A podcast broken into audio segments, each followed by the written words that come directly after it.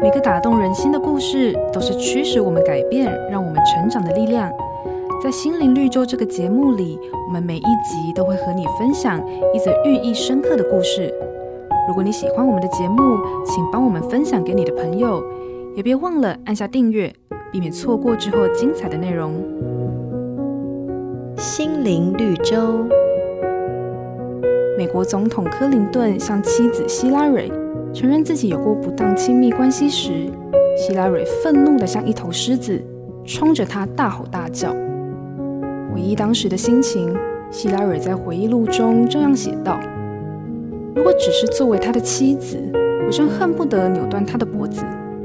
但他不只是我的丈夫，同时也是美国的总统。无论如何，他领导美国与国际社会的风范依然让我敬佩。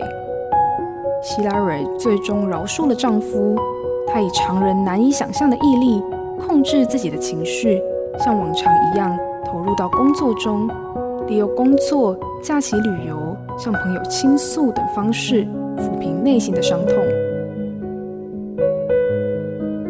在我们的一生当中，快乐和痛苦经常交替出现。当遇到痛苦时，我们需要学会饶恕。圣经上说，上帝免了我们的债，如同我们免了人的债。这个债就是饶恕跟赦免。